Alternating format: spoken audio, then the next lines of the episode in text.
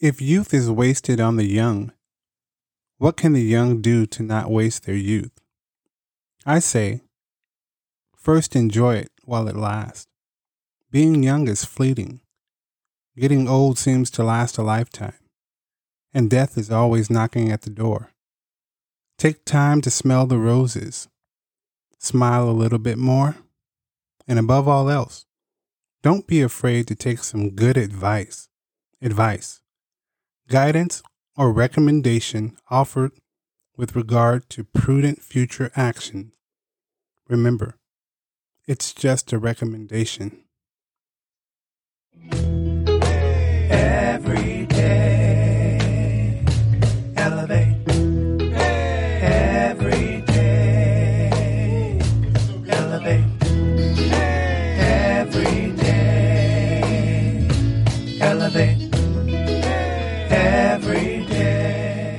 Hey, everybody, it's Jen the Builder. How is everyone? I am so super stoked to be in the studio today with such a special person. I'd love to introduce you to one of our elevators, uh, Chelsea. How are you, Chelsea? Hey Jen, I'm good. How are you doing? I'm good. I love this stuff. You're you're not even here with me. I am seeing you on Zoom and we're recording Yes. this on the phone. This is freaking awesome, right? it is awesome. Thank goodness for technology. Yeah, for sure. Um, Chelsea, I would just love for you to kind of give a soft intro to who you are, what you do, and more importantly, why you're doing this podcast. Mhm. What does it mean to you? so I guess I should like start from the beginning. They're probably thinking, like, who is this girl? Um, yeah. So I am.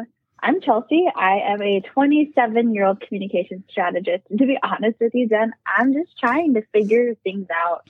Mm, Um, I don't know where I'm going. I only know where I've been. I am in sunny Southern California. And, you know, one thing I've learned is that when the going gets tough, I, I like to keep going. But first, and you know this because I've done this with you as a friend, but first I'm going to cry about it.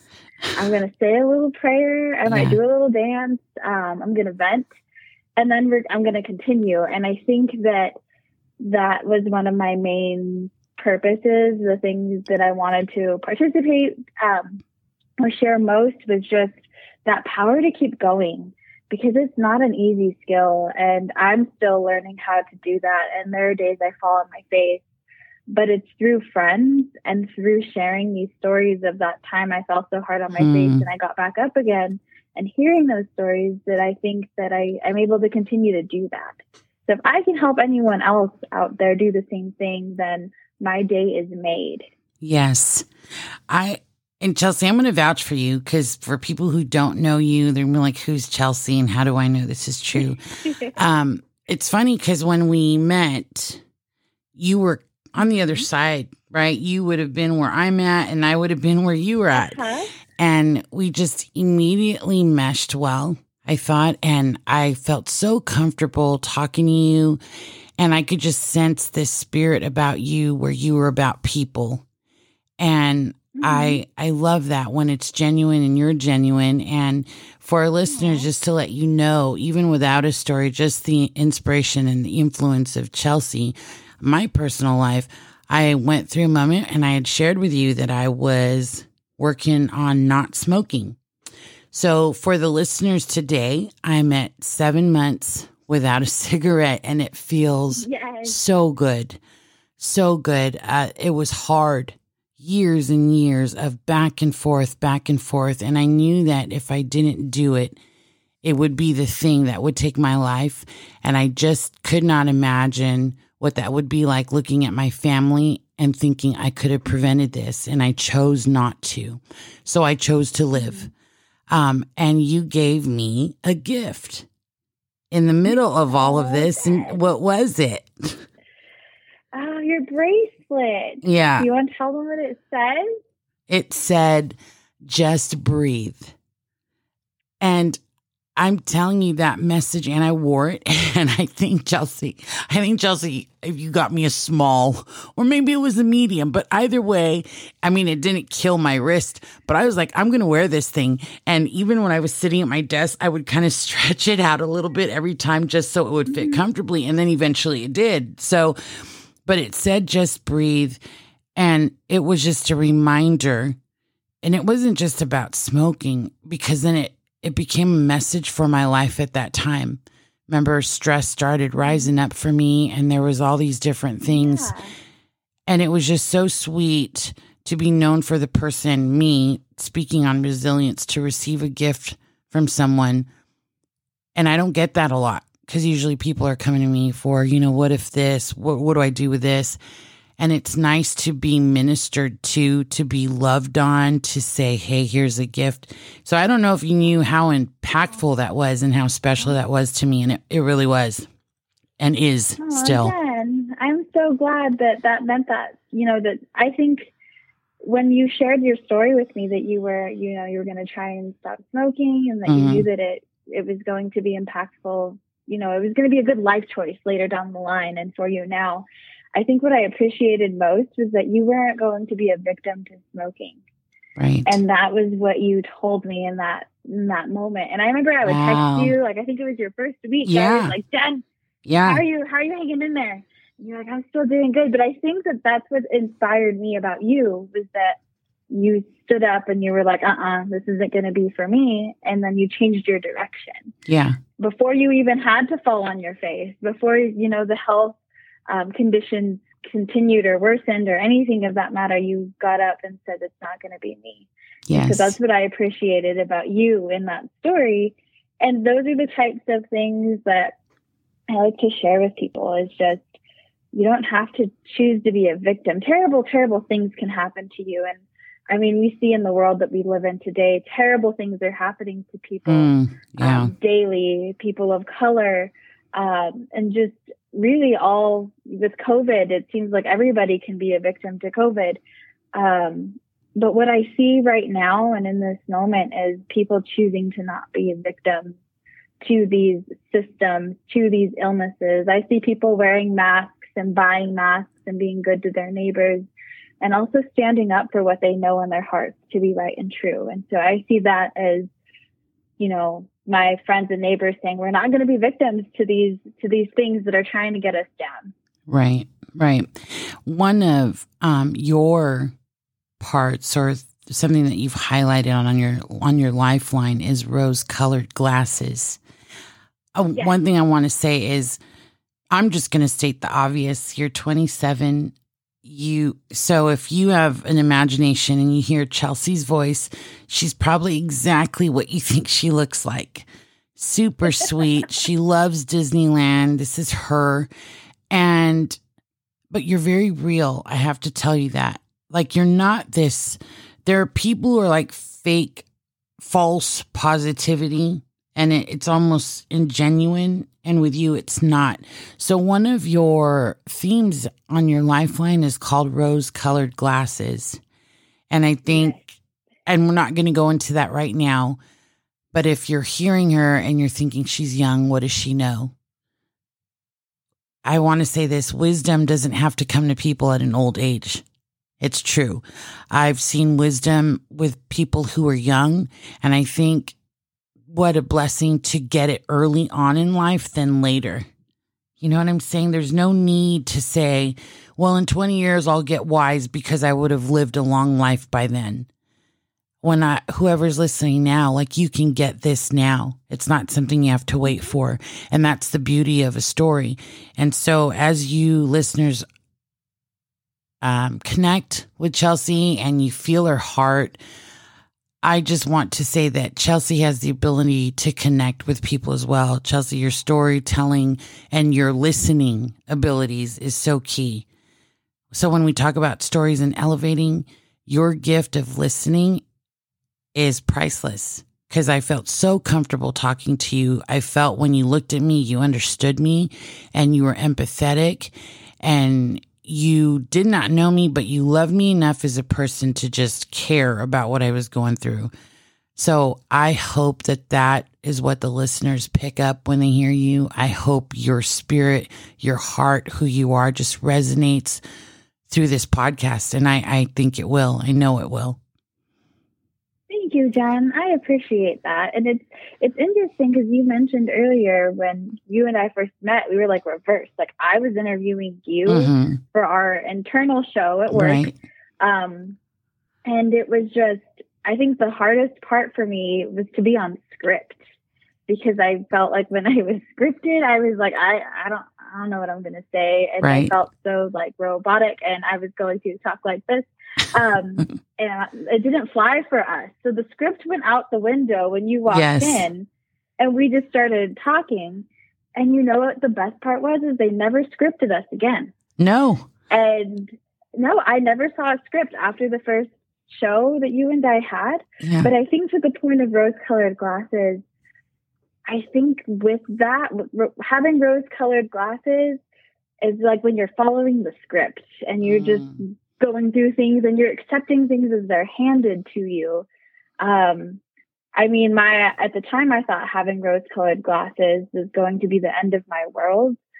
But I mean, I ran a little off script. My life, I'm sure, went a little off scripted. My my family would tell you the same thing, but I appreciated it because I was able to figure out who I was and I wasn't tied to anything Right. and um i've had you know i think i shared with you i had some family that i mean if you follow me on instagram like everything is pink rainbows and sunshine but then there's like some truth to it too so like Sure. the, the caption is going to be like you know straight for the gut and um i was told by a family member that i really respected that i think i was 21 and she said you know you just see the world through rose colored glasses like you don't know anything and da da da da and I was just so like, honey, no. Like when I was 10, those were ripped off my face. Like, what are you talking about? hmm But I think having that perception of people thinking that you see the world through rose colored glasses and actually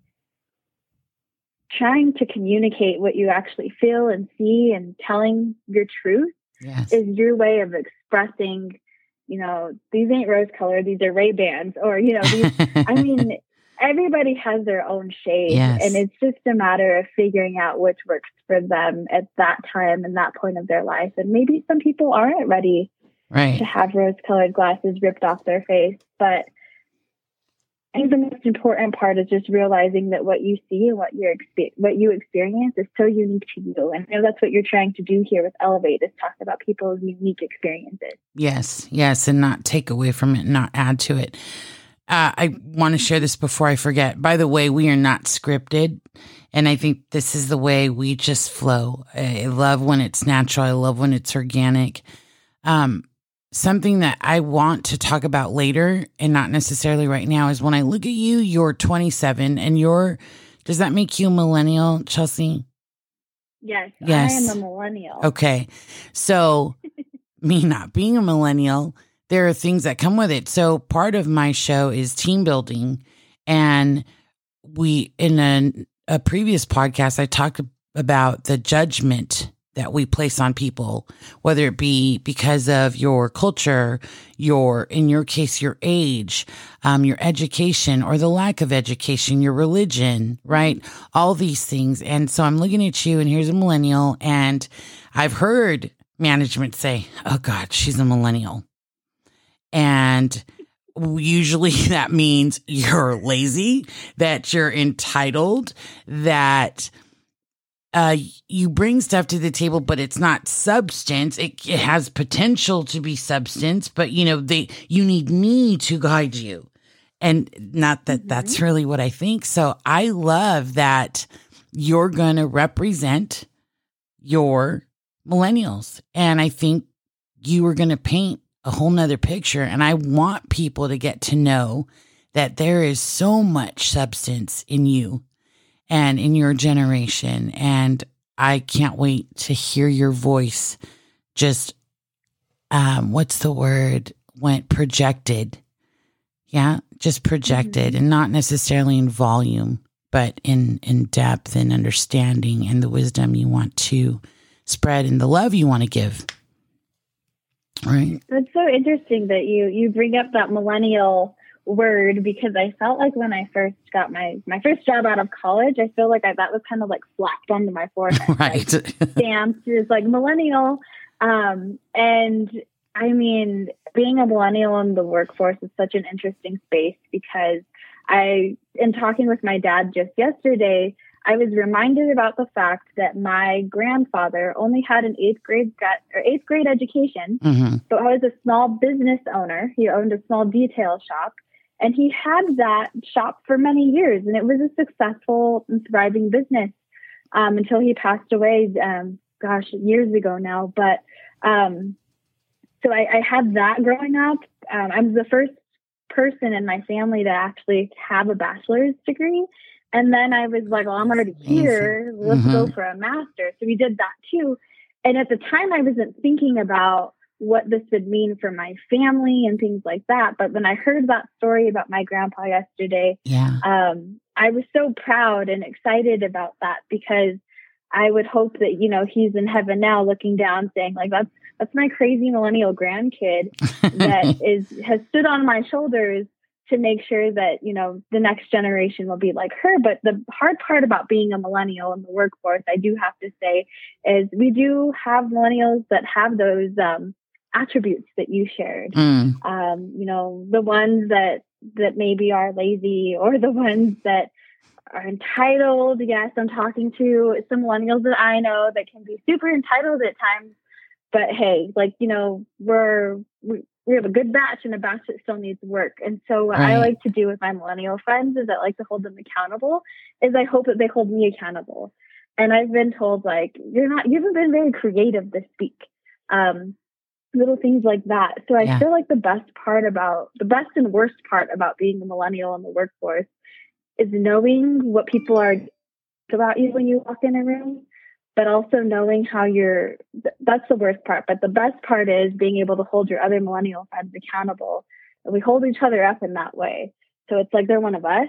When we Right. see Right. each other, it's like a little family, a little gang. But I mean, it's it has its battles. I mean, you you know this, and through work, I'm sure you know how I'm viewed in the company as well. So it's it's it's good days and bad days. If depends what the anyone has is. anything negative to say about you, Chelsea, they're not going to tell me. I'm probably like the biggest Chelsea fan. I was just on a show at work um, for those listening, and I kept calling this lovely person, Aaron, who I love. So, Aaron, if you're listening, I love you. I just kept thinking about Chelsea, and I kept saying Chelsea, Chelsea. It was just, yeah. we've just I, we've just worked together with a lot of different Yeah. projects. I think that's probably why. That's Oh. probably why. Yes. But that's a great crew. Um, I we're gonna end this in a couple minutes, I think, Chelsea. We haven't gotten to your lifeline, and I'm okay with that. I hope you are for this session. yeah, yeah, Yeah. definitely. Can you please tell people why they should tune in next week? What what are we bringing to the table? What All elevator right. ride So is this? Here, here's how I hope to elevate your listeners, Jen, and to all of you lovely people out there. So I, I told you that, you know, when life gets tough, I like to keep going. But first, I'm going to, you know, I'm going to cry, say a prayer, brew some coffee, vent to a friend, and then I'm going to handle it. And that's just kind of the Mm. routine that I've built. And just like you, I'm not sure if the going is ever not going to be tough, but that's totally okay because what we don't have to do is be a victim in our own story. And in fact, we can actually leave victimhood behind and we can grow from it and we can use these setbacks to take huge leaps forward. Um, I always think about it, those little race cars you would get, you know, as a toy in a McDonald's Happy Meal where you would pull them back yeah. and then they would zoom forward. That's what I like to do. Mm. So any setback, um, and I know I sound really preppy when I tell you this, but like last week I cried for probably like three days just because I was just like I, I I felt like I was taking a huge setback. I didn't know what I was gonna do. I, I was kind of a hot mess express, but then um, through talking with friends and just keeping this mindset of like, you know, I'm gonna take five leaps forward, telling myself that, um, this week was much better. So I feel like we can take those leaps if we just acknowledge and we know who we are interpersonally. Um, And so my motto is onward and upward from here. And I'd love to share my, you know, my, my story, my lifeline with those that maybe could use a little bit of that because we all have epic stories. Mhm. Uh, but I'd love to share mine. And I want to share the lessons and discoveries that I've found in my journey that might help propel people forward. I hope you've been elevated today. Thanks for taking this ride where we look up to move up. Hey. Hey.